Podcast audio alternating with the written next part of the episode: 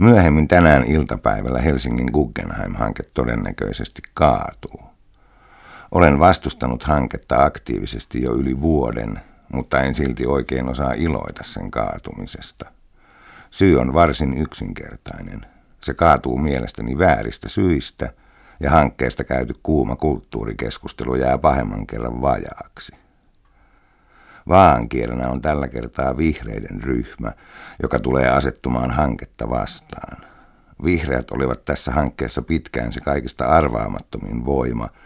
Esimerkiksi valtuustoryhmän puheenjohtaja Ville Ylikahri tuli tunnetuksi hankkeen kannattajana, mutta kun vihreiden ehdokasta Tuija Braksia ei valittu apulaiskaupunginjohtajaksi, vihreät käänsivät lopulta kelkkansa.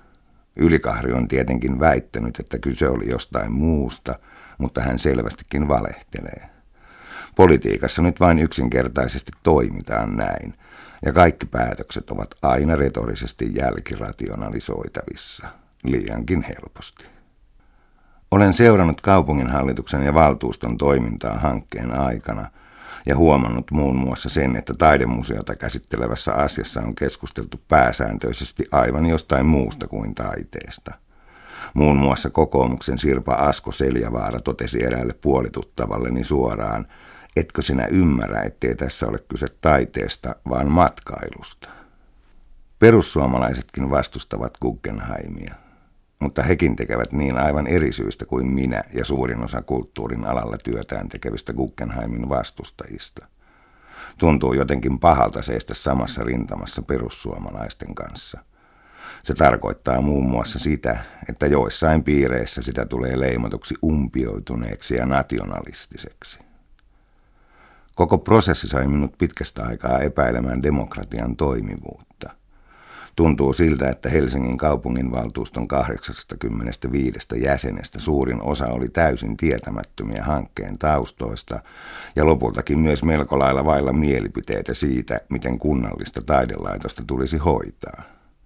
Eräskin valtuutettu lähetti minulle sähköpostin, jossa hän totesi, että en minä taiteesta kovinkaan paljon tiedä, mutta olisi kiva saada Helsinkiin hienoa arkkitehtuuria.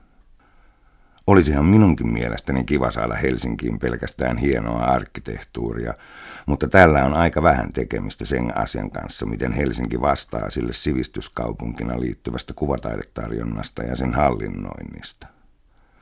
Jos ja kun Guggenheim-hanke nyt kaatuu, meidän onkin käynnistettävä aivan uusi taidekeskustelu.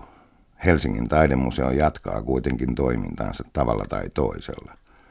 Sen tilaongelmat ovat pahentuneet lisää ja taidemuseon Meilahden toimitila on jo tuomittu purettavaksi.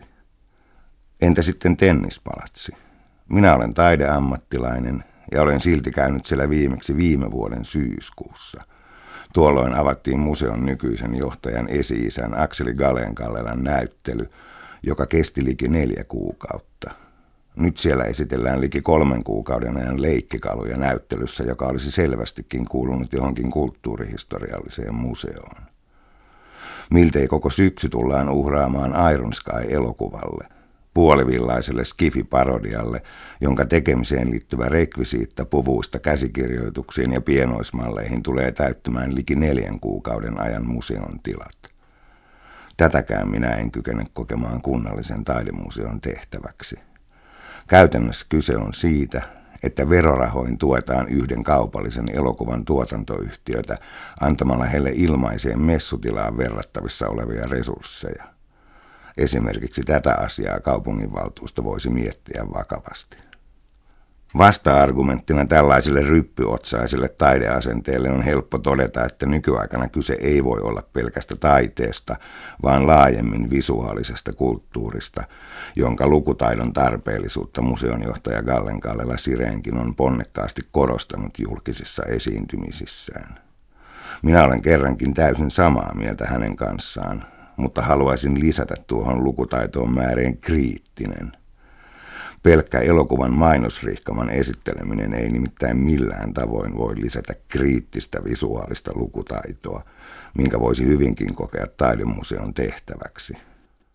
Jos nyt pääsemme yli vuoden energiaa ja resursseja turhaan syöneestä Guggenheim-hankkeesta, olisi ehkä aika alkaa keskustella siitä, miten Helsingin taidemuseon tulisi toimia jotta se voisi antaa veronmaksajille vastinetta nimenomaan kunnollisena taidemuseona.